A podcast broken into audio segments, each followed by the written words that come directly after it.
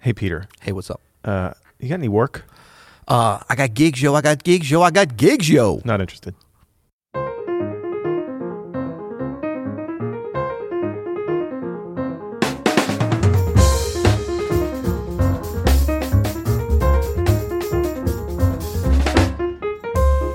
I'm Adam Manis, And I'm Peter Martin. and you're listening to the You'll Hear It podcast. Daily jazz advice coming at you. I'm Peter Martin. I've been having trouble saying my name. Remember last month when you were having trouble with your name? I remember, well, I have an excuse because of the double M run on, but why Peter I Martin? don't know. so- I'm Peter Martin. Yeah, so- that was better. Oh. Well, you know, people think that we're rehearsing this. We're not. We oh, I think it's obvious we're not, buddy.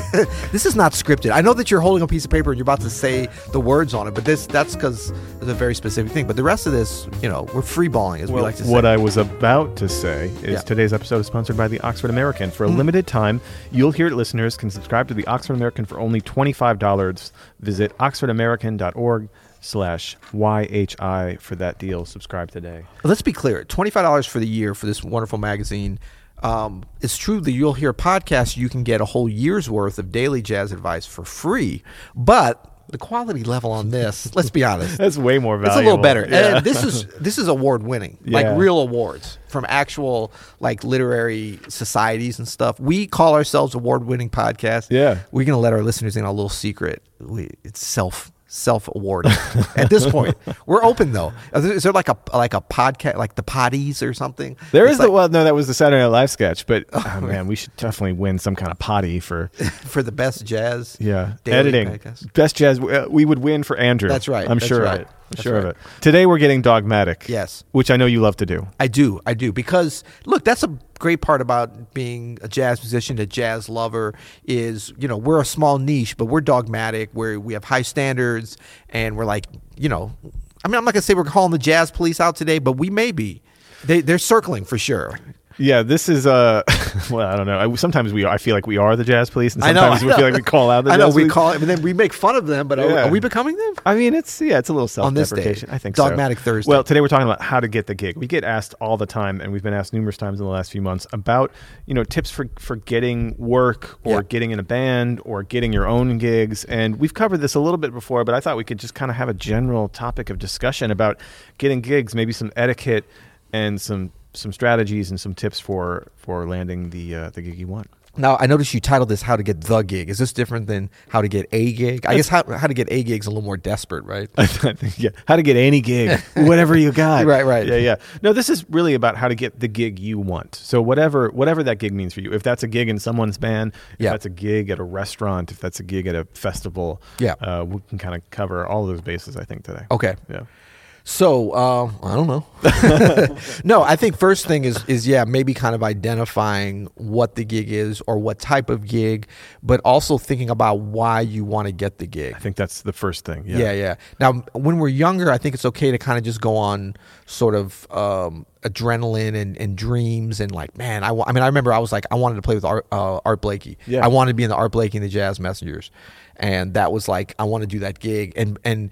I think it was for all the right reasons because I loved the, the sound of Yeah. the current band. Yeah. It was like Terrence Blanchard and I Yeah. saw him live and Donald Harrison and um but it was also like then going back and hearing the recordings, it was like, man, it would be so cool to be part of that lineage. lineage. yeah, yeah. So I never got a chance to do that. So kind of set the bar high, Thought Blakey. But the nice thing about that than any other gigs I got turned out to be a little easier to get. You know, Well, it's so funny that you mentioned Art Blakey because I just listened to this um, Christian McBride's uh, radio show, and he was interviewing Benny Green. Yeah. and Benny Green was telling him about how he got that Art Blakey gig. Right. and it, I think the advice he gave or his process how how he got the gig is super valuable to anybody, no matter if that's the gig with like local cats or whatever. Yeah. and that's basically he learned. All of Art Blakey's music, Yep. and then just hung around Art Blakey as Yep. much as he could Yeah. until one day he got a chance to sit in. Someone called a tune that no one else would probably know, and he knew it. And all of a sudden, I mean, oh, he could also play. Let's be honest. Yeah. and he got the gig.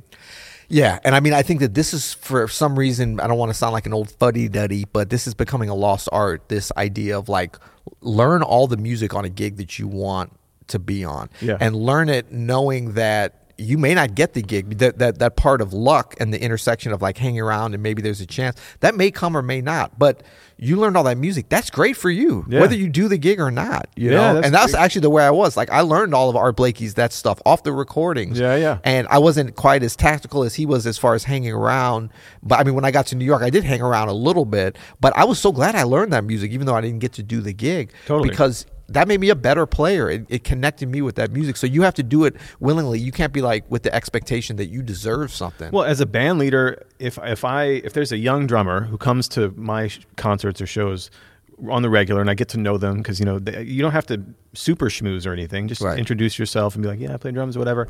And for some reason, a session opens up because it's late at night or whatever, and they sit in and they know my tunes. Yeah. I'm remembering that. Right. that's going to make a huge impression on me. You know, Yep. so if there's a if there's a band where you are are near that you can kind of hang out around that you admire, you know, just like you don't again, you don't have to be creepy with it. Just like go to the concerts. First of all, it's good to go hear music, Yeah. especially if it's music you like. Yeah. Um, but introduce yourself, make yourself known, and then if you get a chance to sit in, call one of their tunes. I mean, Right. that is impressive. Exactly, exactly. And I mean, it's just like it's just that's sort of the professionalism side of it. Um, the the in, in terms of like you wouldn't go to a job interview with a company and not know anything about the company Yeah. and expect to get a job there. Yeah, yeah. You know, they start asking, so what, what you know, how do you self see yourself fitting into to Microsoft? Oh, I don't know. What, what is Microsoft? I'm really smart though. I could learn once I get Probably.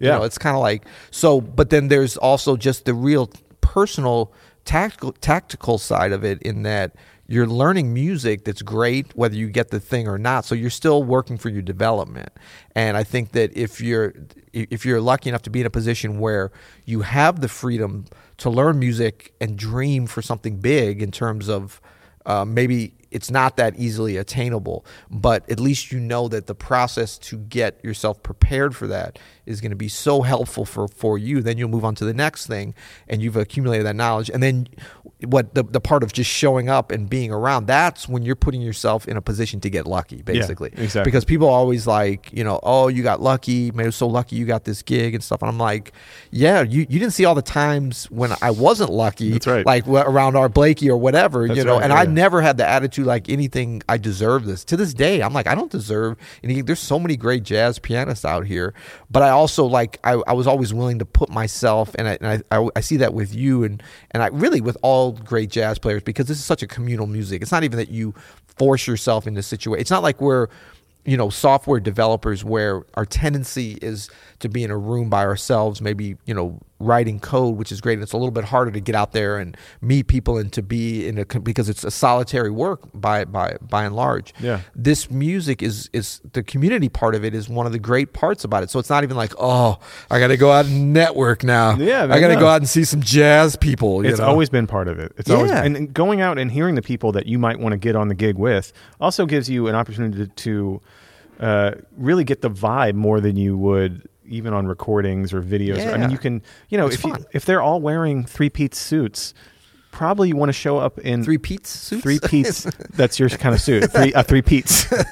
remember when i was bigger i was like a three peat I, suit I picture like like you know a suit of cats and a trench coat, like three of you. You're like like the twelve. russian doll with it- Yeah, the hat exactly. keeps coming off yeah. Uh, but anyway, like, sorry. hey, you call me short? Like three of me is like six feet, right? No, no, no. It'd be like it'd be like a good 12, 13 feet. oh, I'm kidding. nice. I'm kidding. Uh, but yeah, if they're all wearing suits and you show up in cutoff jean shorts, Yeah. probably not going to get that. gig. Come on, man. Yeah. You're gonna end up on our on our upcoming "Come On, Man" episode, on, which we're still working on. Uh, so then the second part of this, I think, is how to get a gig under your own name. And Yeah. I think there's some strategies. I don't even know if we've actually talked about this in depth on this podcast, but we both do this with our own groups all the Yeah. time. Create a gig.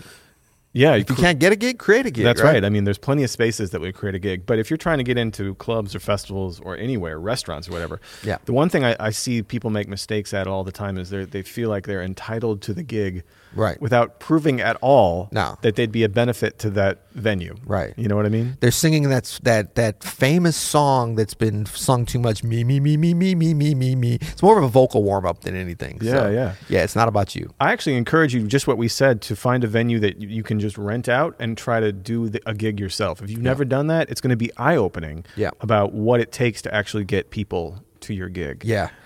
Well, I mean, it's like it's it, and it's also it's such a, a great exercise in empathy in terms of you know historically w- jazz musicians love to complain about club owners and presenters and festival people that run festivals, but don't fall into that trap because times now are very different than they were back in the day. So don't just take some quotes that you I mean like Charlie Parker and Miles Davis and s- like they actually and going back before that were up against some big battles against these clubs. I mean they were getting messed over Yeah. in a way that when, so be careful like when you fix your mouth to be like oh that club owner messed me over like did he make you come in the back door and not allow you and your guests to even walk through the front door like let's set the bar there Yeah, yeah. and then maybe you can understand and i mean even like with festivals oh they won't book me on this festival they don't know what they're talking about i mean christian mcbride is the artistic director of the newport jazz festival so like things Right. have changed and then nothing's it's not perfect i'm not saying that Yeah, yeah, yeah. but we we are empowered in a way, and you can empower yourself. And how about a little empathy for the other side? Now, you and I have both been presenters of programs that we've been part of, and even other musicians. We're presenting a, pr- a concert this weekend with our friend Elio Alves. Exactly. Yeah, yeah. So I mean, it- it's been a great exercise for us to understand, to your point, of like what does it actually take to get people to come in, and what is what is the monetary side of it? Like, at least have a little bit of understanding of what that is before you go in and saying, "I deserve this," "I deserve that." But you know, the, you'll gain some knowledge from from doing this as even just an exercise of trying to book your own show that you can come back to with venue and and uh, promoters and and book you know people who book festivals and clubs and stuff with knowing exactly what they would want to hear. Yeah. you know, or or the information because like if you can prove that you can draw a crowd, that needs to be part of your pitch. Absolutely. You know what I mean? Because that's what they're really interested in. Right, right. Um, I mean, and- the great thing though about most jazz presenters that I've come into contact with, the vast majority in this day and age, and I mean, I've had a fair amount of experience, not as much as some people, but I mean, I feel like a, a good cross section. Most of these presenters, yeah, they care about and they need to have people to come in.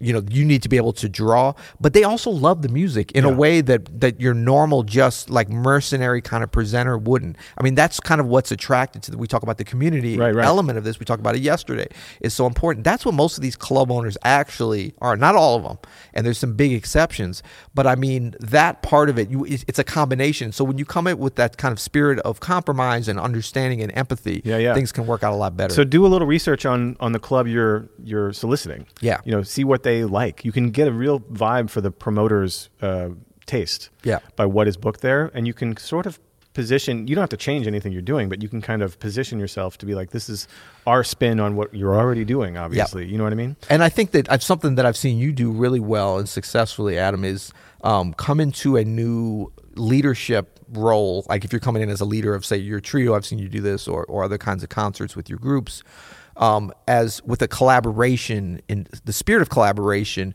with the presenter or club owner or promoter, in which you're coming together to create something. It's not just about I need this or I'm not going to come or you've got to give me this, or and it's also not like I'm going to promise this and I'm going to bring. It's more like let's see what we can build up together. What what- th- this is what we have. I- Yeah. I, see what you have is this, and coming together can be bigger than just the one, and we all need each other. Well, I think this is especially important if you if you're trying to get a regular gig. Yeah. Um, and you know, this might not work in like Lower Manhattan, let's say, but or Brooklyn. You know what Yeah. I mean? But like where we are and and kind of where I am, I'm I'm able to if I want a weekly gig, I can be like, yeah, I will work with you on the price and we can work this together with the expectation that we're going to build this thing up Yeah. and then neither of us have to worry about it You know, Win-win. I- yeah We're going win-win or but- lose-lose. but i didn't go in being like i need a thousand dollars a musician from a 40 seat bar every week you know what i mean yeah, Like, that's- and I see like I see some of these younger, not just I don't want to say younger because sometimes it's just That is lack- my rate, by the way. Any promoters out there? No. I mean, it's not younger because a lot of older musicians make this same mistake. When we come in, like, I gotta have this, the contract, you gotta guarantee me. All that's fine, but make sure that you're like within reason of what you can actually deliver musically and in terms of Totally. audience. Because the reality is, like, you're gonna want to work with most of these presenters and clubs and like we go around and do a lot of these festivals around the world and it's always you know sometimes the business end can start to seem more important than it is where you're like the contract says this you got to give me i mean look are you really you're going to come to this festival in sweden and if you don't have you know the correct bottle of red wine in your dressing room are you really going to sue them no are you going to not go on the stage because something wasn't like you try to work things out in a way and i I think on both sides that give and take needs to be there because you we need each other I will walk if they serve Cabernet Sauvignon instead of a Cabernet Franc, I will walk oh, Come off on. the gig. Well, I mean, I, that's why I said within reason. I, I mean, we're not barbarians out here. Well, this is good. You know, uh, uh, let us hear from from uh, you guys about what what you do to get your gigs, either to get the gig on a, in a band you love or Yeah. to get your own gig. Where would they let? Where would they let us hear? They would let us hear that at you'llhearit.com. Which, by the No, way, I- on YouTube. Oh, on Comments. YouTube. Oh, you're, you're- still scared of I- that, aren't I you? don't go- I don't go near Come it. on, man. I won't Uh, go near You it. were just answering. I, I saw did, you I in did. I- there. I did an Go to in-depth YouTube answer, comments because actually. we don't really have a. Um, well, we have the new you'll hear it.com. Have we even talked about that? we have a little bit, but Okay, you have well, to check out if you You'll haven't hear checked it. dot com. Yeah, check it Can out. you spell it? Probably not. Bro, so just Google it. There's almost too much rich jazz information Yeah. on you'llhearit.com. We're giving right away now. too much. Oh my goodness! Give it back. The blog post Give it on back. there. We're getting in your minds. We're pulling it all back. We've got triad pairs. We got swing. We Come got on. voicings. We got. I Come mean, on. There's so much information. We're Go to dropping knowledge. You'llhearit.com. Uh, just a reminder that today's episode of You'll Hear It podcast is sponsored by the Oxford American. Yep. The Oxford American is a magazine dedicated to documenting the complexity and vitality of the American South. Its award-winning annual music issue comes with a CD sampler and digital download. It's a Mm. must-have for any serious music fan. CD sampler and digital download. That's win-win right there. I believe you can it do e, is. You can do either or both. Recent issues have featured Nina Simone, Thelonious Monk, John Cage, and John Coltrane. Visit oxfordamerican.org slash you'll hear it slash YHI, which stands That's for right. you'll hear it. Today, that's oxfordamerican.org forward slash YHI. You know what I'm realizing? This whole thing of like uh, this is a great example of the CD and the digital download. Like that's kind of for me where it's at. Like with books, you know, I mean this is crazy, but certain books that I like, I have the physical copy, but then I've gotten the Kindle version because sometimes I have that with me on the road and I want it, and then I've even done the Audible copy of it too. I'll buy it like three times. I mean, what do I care? It's ten bucks each one. It's a great book. No, I mean, think about how much you can learn. And same with CDs. You know how many times I've bought Kind of Blue? I mean, I've, I've easily bought that. I know. 25 times Yeah. and given it to people and Yeah, and yeah. I've got it on different things but I mean it's I mean these things are like valuable assets and we should treat them as that and sometimes having them in separate forms is nice Agreed. yeah All right. well till tomorrow